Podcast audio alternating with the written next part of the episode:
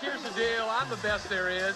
Well, Lottie frickin' da! You can't handle the truth. Just a hoppy pee! It's a big, hairy American winning machine. What do you want to do with your life? To be honest with you, I can't wait to shit my pants. I wish you could just shut your big yapper! You know, I tell you, I just love that intro, and I would like to figure out how to ship my pants. But hey, this is just another episode of the Long Chair Podcast. I'm one of your hosts, Johnny Weather. I've got my co host, Bradley Weather, my brother, on the line with us tonight.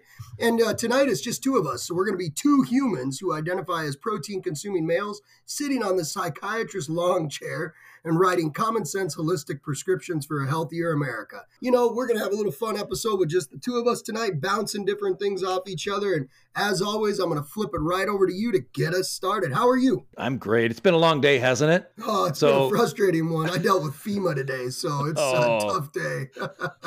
and then come home and do a podcast and complain about the government more. yeah, well, it's uh, they they seem to always be up in everybody's lives right now. But let's rock and roll. So I just wanted to go through a couple headlines here. Um, Democrats at it again, in my opinion. Twitter cannot be saved. Did you know Twitter cannot be saved? It's time for free speech proponents to let it die, Whoa. says Sean Davis. well, I Sean don't know Davis. who Sean Davis is. Who's Sean, Davis, he is a journalist, I guess, on the Federalist. So if you go to the Federalist.com, he's somebody on there that says that we should just let it die. He's got a Twitter bird upside down and everything. He's going all out here. At some point, it, it, it says Sean Davis, instead of hoping the poison vine will produce fine wine, you just have to acknowledge reality and let it die. I thought when we made wine, we put it in barrels and we let it age. I didn't think we just threw it away right away. Well, technically, we have to squish it down, all the grapes, right, and get them all smashed so we get the juice out. Then we got to ferment the juice to make it into wine through the barrels. And yes, it's an aging process. And Mr. Davis, I'm sorry to disagree with you here, but um, my free speech says you can kiss my rear end. The fact of the matter is, is I have the right to tell you to kiss my rear end. I hope our listeners are telling Sean Davis to kiss his rear end. Um, Well- the reality is, is that's free speech, and Twitter's. If for those of you who haven't been on Twitter, it's free. It's really a free speech platform beyond even free. my comfort. Well, I wouldn't say too free. There's, you know, there's always repercussions with your actions. So if you say something stupid, you sure you might get canceled. You're if you're a business owner and you choose to service one type of clientele, you might be limited on your profits. Um, there's always going to be repercussions for your actions. So that's where the limited free speech just doesn't work for me because you want to say something stupid. Well, eat your crow at the same time. Well, and society will weed those people out, right? The neo Nazis, they had a big movement, and then everybody said, "No, I don't agree with you. You're you're not a cool person. Maybe go sit in the corner, right?" And you really Right. didn't hear from them for a long, long, long, long time. So society will take care of those people that are that are out of uh, the norm. Yeah, Sean Davis goes on to say, "I had. I had high hopes for Twitter under Elon Musk's watch. After all, how could the tech giant get any worse after banning the New York Post, which was founded by Alexander Hamilton himself for the crime of reporting on possible corruption of the family of a leading presidential candidate in the middle of a close election? We now have an answer. By banning conservative Christians for reporting on the horrific mass shooting perpetrated by an apparent trans, in parentheses, person who hated conservative Christians so much she stormed a Christian school in Nashville, opened fire, and murdered three nine year old children and three adult staff. Well, I would just, I would quickly just throw in there that trans or not trans, it's mental illness, right? We, we, I think, I think America's coming to the understanding, even Democrats are getting on board that this isn't a gun issue. This is a mental illness issue, and it's the access to guns for those that are mentally ill. And a lot of people, especially those libertarians and hard right conservatives, you're going to hate what I'm about to tell you. But Brad, my brother, knows I am not a full blown proponent of legalizing guns for every American. I don't. If I believe that if you're on schizophrenia medication, you shouldn't have access to a gun. I believe if you're a transgender, you shouldn't have access to a firearm.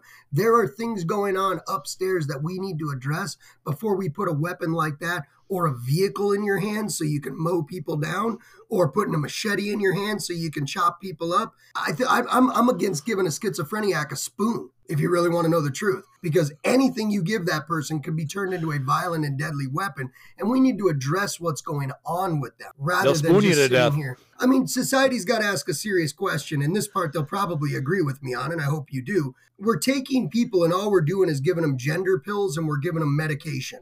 Where is that really getting us as a society? Are we kicking the can down the road? Uh, That's a great question. I mean, all we're doing is avoiding the real problem, which is something going on upstairs in their head. And we love these people and we should help them. But putting violent tools in their hands when they're in an emotionally bad situation, it's not a good thing. Unfortunately, there can also be a, an argument made about, you know, domestic situations, right? Because domestics turn there, I believe statistically, there's no greater call for an officer that turns violent than a domestic call. So, Yes. this gun argument is really a moot point to me. It's it's a mental health issue.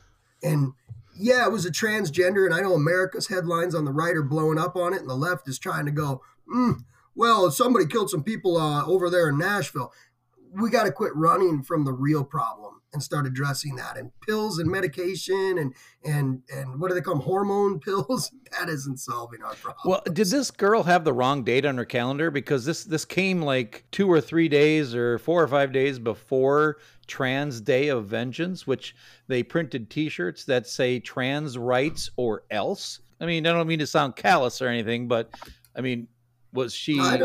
I guess my question is, instead of sputtering along here, my question is: trans rights or else? Does that mean they're going to come shoot you if you're a Christian? Well, right? that's I, I take it as you're willing to do anything, and that's typically the Democrat, um, you know, mantra is is to you know the as long as the ends justify the means.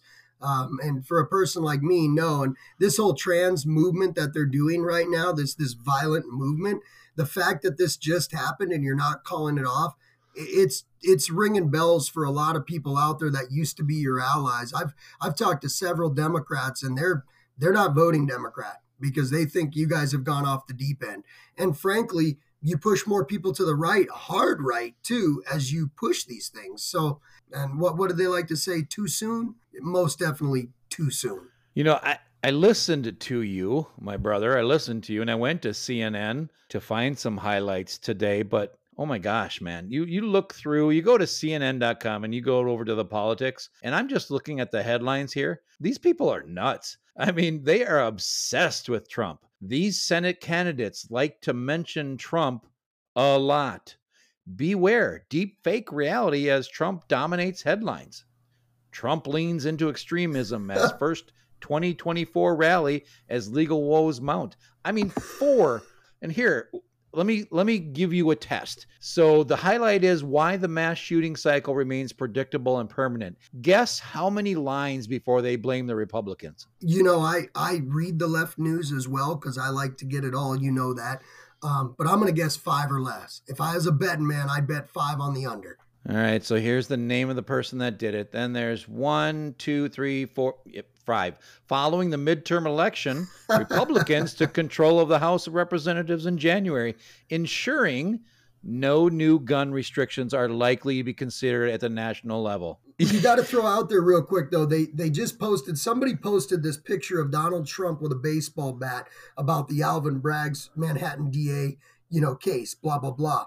And Did he have Bragg's head in his hand? No, but here's the trip of it. It's been going on for a week in the news, all about how Trump is this violent person calling for violent acts because of this picture. But yet we just had a trans shoot and kill three innocent children and three innocent adults. Six lives are gone. And yet they're still holding this vengeance rally with these shirts that say or else. Listen, if you're not on the if you're on the left or you're close to the left or you're even center, you've got to stand up at some point and ask yourself the question, when are you try, starting to figure out you're on the wrong side of this? Well, and you know, your gun stance, I, I don't disagree with, but the principle of it is, and maybe I do disagree with it, but I don't disagree with it because of who has the guns. My mom and dad always taught me, if I give you an inch, Bradley, you're going to take a mile. And you know what? I always did when I was a kid, right?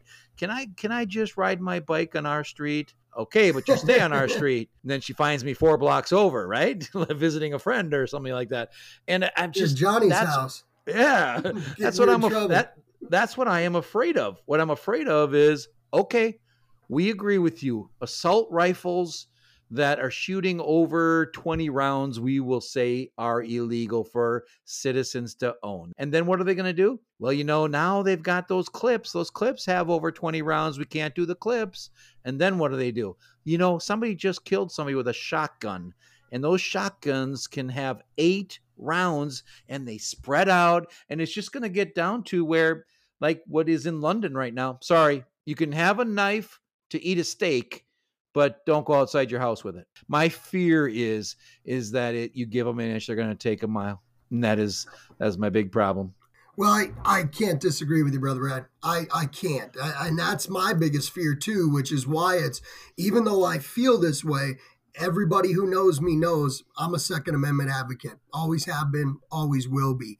It's just very hard to regulate something like that. I just think where I'm at is more of in a society. It's a human intervention. It's a caring, it's a compassionate intervention. You know, if the parents are aware, having that conversation, um, and, and being a part of their lives to ensure it. I know it's a hopeful dream, but I would put more faith in that, um, which is why I'm a Second Amendment supporter, because I would put more faith in that than what you're talking about. What you're referring to, I can see that happening a mile away. That's a no brainer. And that's why I would never vote for that legislation. Just like this parental rights legislation that we've been talking about, we should never empower our government to have voice over the people. Never, ever, ever. And and when we talk about this situation with guns, that's exactly what you're referring to is, is that the instant we give the federal government an inch, they're going to take a mile. They're not going to take a foot. They're going to ban everything they can. And uh, to me, that's where you're infringing on other people's rights. So although that's how I feel, you know how I vote. It's I can't change. I can't change how I feel, but I and I and I can't change my vote. it just can't Well, happen. I have a relative that was a Delta Force operator, and he was um, very good at what he did. And if he came back and he was messed up and he needed help, but this red flag law would have taken away all of his guns and had someone else hold on to them, I don't know that that's right either, right? I mean, let's let's get him the help. Let's you know, let's have his wife or his kids help him put his guns in his gun safe. And I mean, to me, it seems like all these people that are killing these mass shootings and going around and killing little kids, A, as you've said, they're mentally ill, but B, they don't have respect for firearms. All of us Or that people. are all of us that are pro 2A, we have respect for the firearms. We have respect for our fellow man.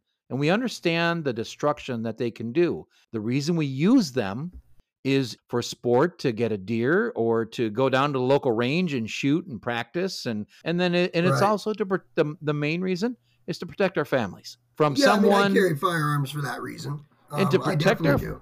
yeah, to protect our families from someone who thinks that they should come in and take things away from me of what I have. And that's that's really if you're a pro 2A or I think all of us agree on those three things completely. It's when it's when you put us with the people that are mentally ill that go around and kill other people. I mean that that's not in any one of our DNA who respect guns. No, no. And if we actually go back to like political assassinations, you're going to find out that Democrats absolutely are the kings in this category.